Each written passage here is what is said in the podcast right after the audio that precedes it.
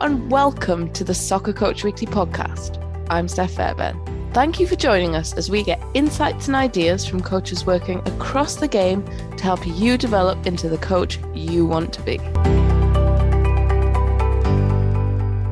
In this episode, we speak to Brian Murphy. Brian's soccer journey has been a long and winding road. He found his love for the game in his homeland, Ireland, and has since moved between there, the UK, Australia, and New Zealand as both a player and a coach. At one point, Brian began suffering from a deep depression, which took its toll on him. His recovery from that period saw him return to football, and he's most recently taken on his first role as head coach of a professional side, Magpies Crusaders United. Soccer Coach Weekly caught up with Brian to talk about how he's taking all he's learned over the years to lead a team built on strong values and humility. Please note that, from the start, this podcast discusses mental health difficulties and contains a brief reference to a suicide attempt. Brian, welcome to the Soccer Coach Weekly podcast. Thank you. Uh, uh, it's a pleasure to be here. It's a pleasure to have you. So, I know today we're going to talk a bit about mistakes and, and learning from mistakes, but be- before we get into that, I was wondering if you could give us a bit of a, a brief intro to you, who you are, and your coaching journey. Um, yeah, I'm originally from Ireland. Um, grew up in a place called Bagenalstown in uh, County Carlow in the southeast of Ireland, about an hour from Dublin. Um, came from a very sporting family, uh, massive Gaelic football family actually, and um, fell in love with sports from a very early age because my mum was doing athletics, dad done Gaelic football and played uh, soccer or football as we like to call it. But um, yeah, so I started playing when I was seven. I think Italia 90 was the reason I started playing the game. Um, and I actually started as a goalkeeper, funny enough, because um, of Packy Bonner, um, the Irish goalkeeper at the time, uh, saving a penalty against Romania in the quarterfinal of the um, the World Cup. Uh, uh, to, to, oh, sorry, the second round put us through to the quarterfinal to play Italy. So that was my earliest memory of football. And then my uncle, Eamon, um, got me involved, got me playing. And they were big Manchester United fans, but I didn't realise our family had a, had a bit of a connection with Manchester United and my dad's side of the family. And um, Shay Brennan uh, was it was um, a grand uncle of my dad's. Um, won the European Cup in 1968 with Man U. So there was a bit of a football pedigree there, and, and my dad's side of the family were a massive Gaelic football family, and having uh, played for Laois and Carlow over the years. And uh, yeah, from there I fell in love with the game, played locally, um, got picked up by St Patrick's Athletic, the Irish National League team, um, around the time when they were their senior team was absolutely flying, winning league title after league title, playing in Premier rounds against Celtic in the Champions League and stuff like that. And I played 16s to 18s from them, and then went across to Protect Soccer Academy in North London with Pete Edwards and and and uh, Craig Maskell, and spent a year there. Had opportunities at Port Vale, played against Sheffield Wednesday, places like that, and just I didn't feel right. I was homesick, um, and I, I, wanted to come home. So I came home and done a, an um, industrial design degree and played in the Irish National League and won the university title. Um, and I started my coaching then when I came home from England. Um, I got involved with the Carlow League set up, um, coaching schoolboys and sort of coaching the women's team at university. And then I took a bit of a break from that because I went into work as an engineer for a little bit. Um, but lost my job because of the recession hit Ireland in 2007. All the all the engineering stuff was moved out to China. But within two days of that happening, I was picked up by an Australian club to come out and play in Australia um, back in 2007 with Springvale White Eagles. And I played I played for them and ended up playing for Doveton as well, which is an NPL two club in Victoria. Um, I think Springvale are an NPL two club as well now. Um, and I came back to Ireland. Yeah, just came back, didn't know what I was going to do with myself, knew I wanted to come back out to this side of the world. And so I played a bit of Irish League again and then moved across to London, played a bit of non league and trained to be a teacher. And uh, met my lovely wife then and sort of put a plan together to move out to this side of the world. Now I'd sort of gone away from football at this stage and I was offered a contract uh, with Eastern Suburbs, the National League club here in New Zealand, uh, to come back into the game. And I worked hard to come back into it. And, and during preseason, I ruptured my Achilles. Um, so they put me in charge of their under 23 reserve side. And I said, right, maybe now it's time to start looking at coaching. So I was about 33 at that stage. Um, so I started my B license or yeah, my B license with, with um, oh sorry, my C license with New Zealand Football. I'd already done some of the underage licenses with the FAI, um, and started my B license then, and I'm on my A license at the moment. And I still wasn't done with playing, so I went back to Melbourne and played for Berwick and Frankston Pines in in the fifth tier of Australian football, bit like the non-league system in the UK, and uh, took the Frankston Pines reserves and took the Southern United National Premier League women's team as well. But yeah, it's, it's been been a bit of a whirlwind the last few years.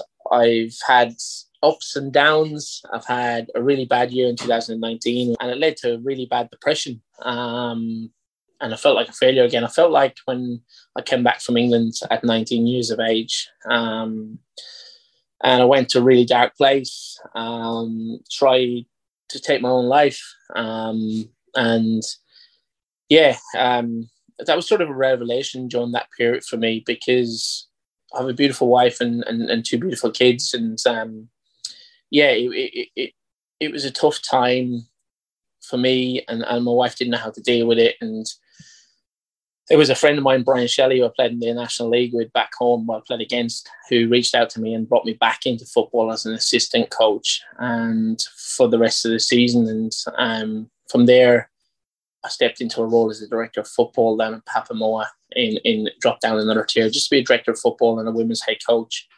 Um, so their men's team went undefeated, won the league that year, and the women's finished runners up, their highest ever finish. And off the back of that, I moved back to Auckland and took the role over at Onehunga Mangere when they approached me, um, and we won the league title. So off the back of that league title, I've just been um, offered the position over here in Queensland in the QPL um, with my first professional side. Um, and one of the things I think they said that how I got the job over other people was, was my statement was, I don't treat players as footballers. I treat them as human beings because everything I've been through, the ups and downs I've been through in life, have taught me a lot of valuable lessons.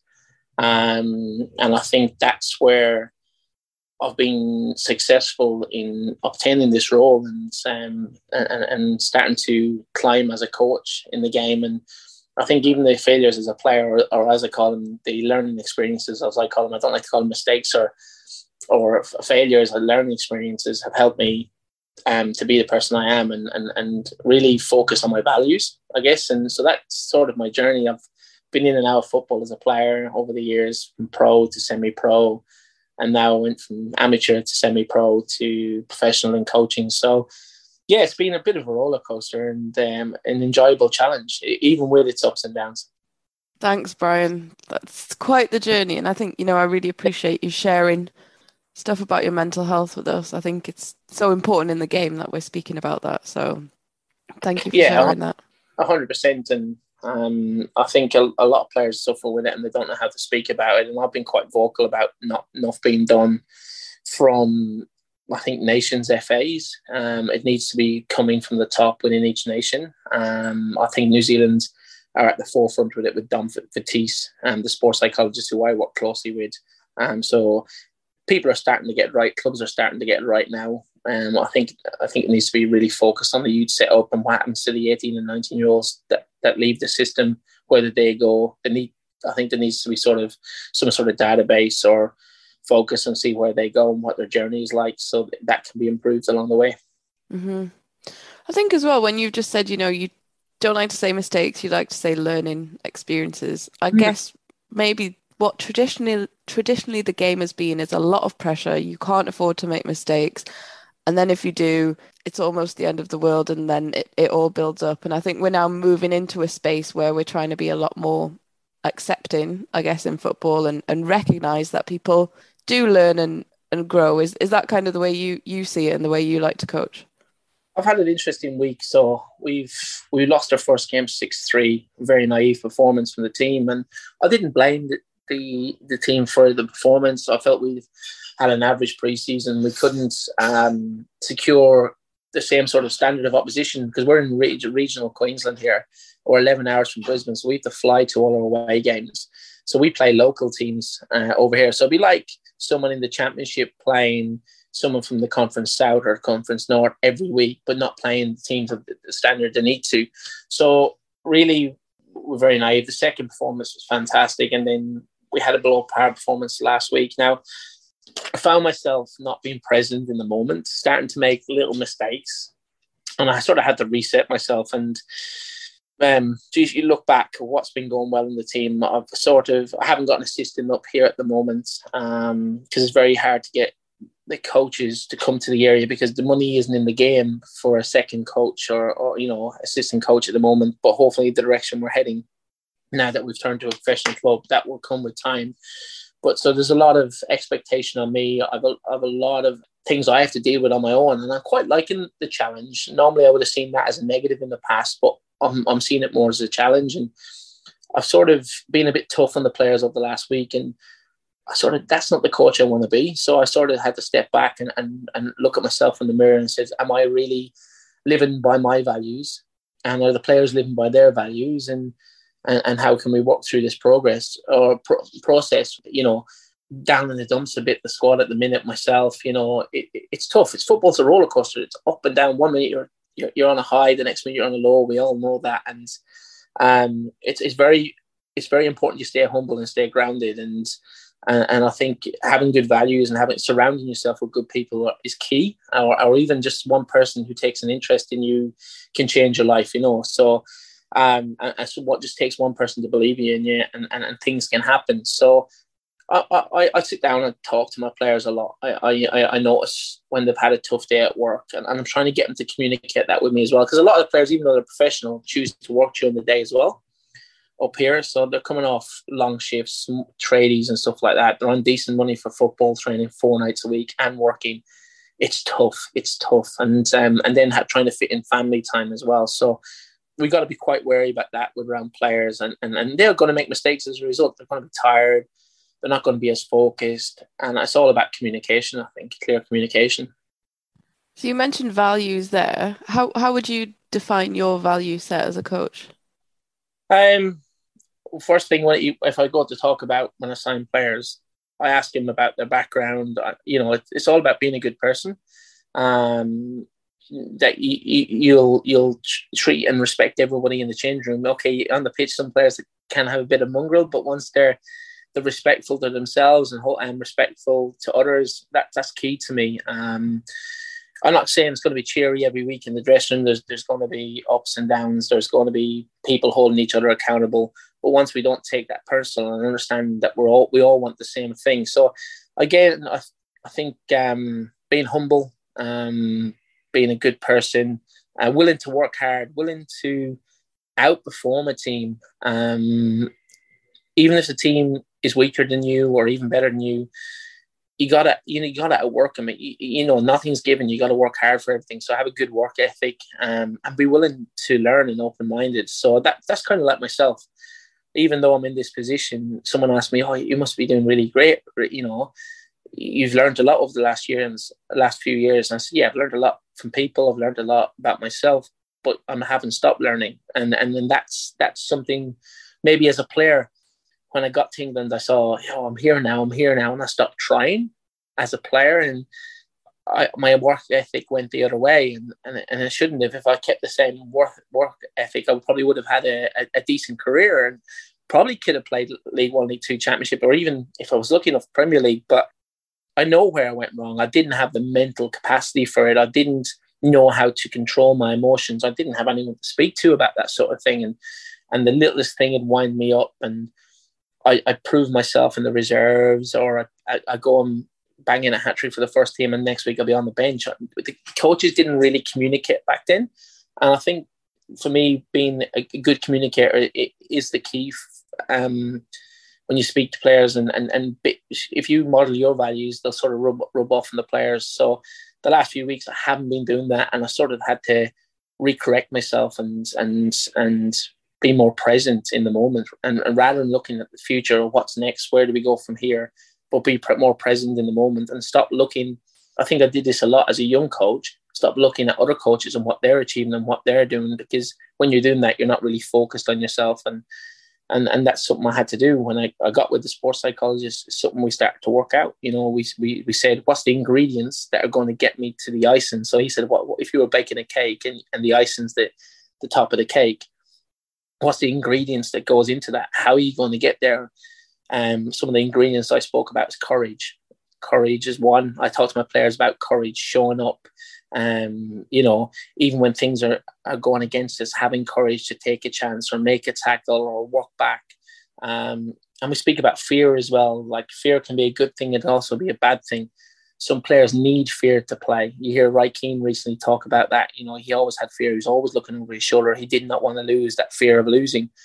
Um, but every player is different, and um, yeah, courage is one thing. And and, and I, I've done a another person who's been really good to me is Drew Broughton. He's the fear coach at the moment. He, he that's his title, the fear coach, and he talks about mental health and empathy. And, and there's something that I've been working on the players about empathy because they've been questioning, oh, why isn't he training or where's he tonight? And, and, and there's things going on in people's lives that we don't know about. So I, we need to be open to the idea, hold on, players are going to need nights off or players are going to turn up and they're not going to be in the best mood and it's not going to be personal and we need to look at things maybe not from our eyes sometimes through there. So empathy being humble being a good communicator these are all things that i try to reflect on my players. And how much do you talk to your players i guess about your journey and what you've learned from maybe where you feel you have made the right choices and how they could learn from that? Um a lot a lot. I, I emphasize culture a lot because it's something we're still building at the club. The club is five years old. It's a franchise. Um, we hopefully get our license for another five years next year. Um, otherwise, I'll be looking for a job somewhere else. And I, I want to stay here and build a program. Um, so we we spoke about culture. We got Dom Fitzteese to come in and speak to the, the players via Zoom and, and, and spoke about what culture like looks like, what our values are. I've been open about my experiences. Some players have actually opened up to me about their mental health and their struggles um, and the difficulties they're going through in life. And it's it's sort of now one or two be coming to me, and I feel like sort of a father figure to what some of them. Like, because I'm 40 this year, some of these players are 18, 19, I could be a father too. But they're, they're, they're starting to open up and communicate a little bit more. And it tells me a little bit about them and, and, what frame of mind they are going into the games or what sort of temperament they are and how to get them up for the game. So I think that's important. I think it's important. And I, I think if you look back to what Alex Ferguson did, he knew every player's mom, dad, wife, kid. It's very, he knew the tea lady. It's very important that um, you get to know everybody that makes the club work. Um, I'm very lucky, like with the president we have here, and Barry Jensen. He's an experienced um, president. He's he's worked in high ranks of cricket on this side of the world, um, and he, he he's leading the the Magpie Crusaders charge. And yeah, look, everyone needs to be able to communicate. We know that everyone. People are going to have bad days. They're going to have off days, and, and, and sometimes they might act out of character. But once we understand the human being and who they are, sometimes we can we can help that and and, and, and, and communicate and discuss it in in different you know discuss it um to get a clearer view of where people sit you know in that time and place. Um one of the things this year we got the players to come up with some sort of value they're going to to um, live by. And it came from the what the all blacks did in that book the legacy and and and sweeping out the sheds and and and, and always being you know doing the right thing. And the statement they came up with together we are strong, alone we are weak. Empathy is key. As brothers, we can achieve anything. So I thought that was quite nice. I didn't attend that meeting with with the players. I let them get get ownership of that, and I want them to have ownership of this season and and what they they feel they can achieve and what their expectations are. And we're we're quite lucky. We have um, Mind Ignition in this year working with us, and they're like um, they're doing some great, great stuff um, with the players around mindset and goals and, and how, how to, to visualize and stuff like that. So that's that's really, really, really important. And the players realize if they can't, if they don't want to speak to me, they can go to, to go there and, and speak with with the people there. So that that's very important for us um, moving forward as well. And it's good that the club are investing into that side of the game as well. And talking a bit more about ownership, and I know you mentioned accountability before. How important is it for you that the players are doing it amongst themselves and it's not just you that's holding them accountable? Oh, I think it's it's very important that the players do it. I think my play, my squad last year I've never experienced a squad like it, and and this this squad is leaning towards that direction as well, holding each other accountable, holding when when a mistake is made. We know we're going to make mistakes. We're going to learn from them. We're going to grow from them. No one goes onto the pitch to make mistakes, but ask them what they saw at that time in the place. Could they have got it? Um, could have made the tackle. Uh, if a player, you know, some players will react to a bit of a, you know, a kick up the backside, as I say, and they will react that way. And some players need an arm around them. So play, it helps the players learn about each other and learn how each one of them work. Like even if you go into a business these days, they're doing all these tests to see what sort of person you are in certain situations or you know, and and it's it's it, what when the chips are down, who's going to get up and fight and drag the team along, and the players start to identify that sort of stuff, and they they start to identify, identify who they can get on the back of to push them harder, or who they need to encourage and praise to get better results. So it's very important that they do that, and it was something I said it's going to be key if if I'm going to be able to do my job this year, that they need to be able to do that as well. And I was thinking about the empathy point, and I think this is definitely not my belief, but I think sometimes people struggle to put empathy and like competitive edge together, and they don't see how they can work together. Um, do you have any thoughts on that? I think so. I think, look, I've had coaches over the years who would knock me, and I would turn around, well, I'm going to go, I'm going to go on and prove him wrong. Um, and I'm nine times out of ten, I do that. And then I had another coach, Greg O'Dowd, who was, it was one of the um, one of the best coaches I've ever had uh, in in the Irish League. Um, when we were at Newbridge Town, he he put his arm around me and, and, sort of looked after me and encouraged me. And if I did something right, he just praised me and, and, sort of made me feel really good about myself. And probably had the best season I've ever had in football when I when I played for him. So, um, I think you need to like. I spoke to a player the other day who's in his first year of teaching, and and, and being a teacher, I understand how the hard teaching is um, and he, he sees struggling, he sees performance has gone off the boil. Like, if I didn't know that, I could have reacted different to him. Even though I know he's a wonderful footballer, he's played NPL, he's got the pedigree to play to the level I want him to play. But sometimes players do actually genuinely have off weeks. There, there's other things going on in their lives.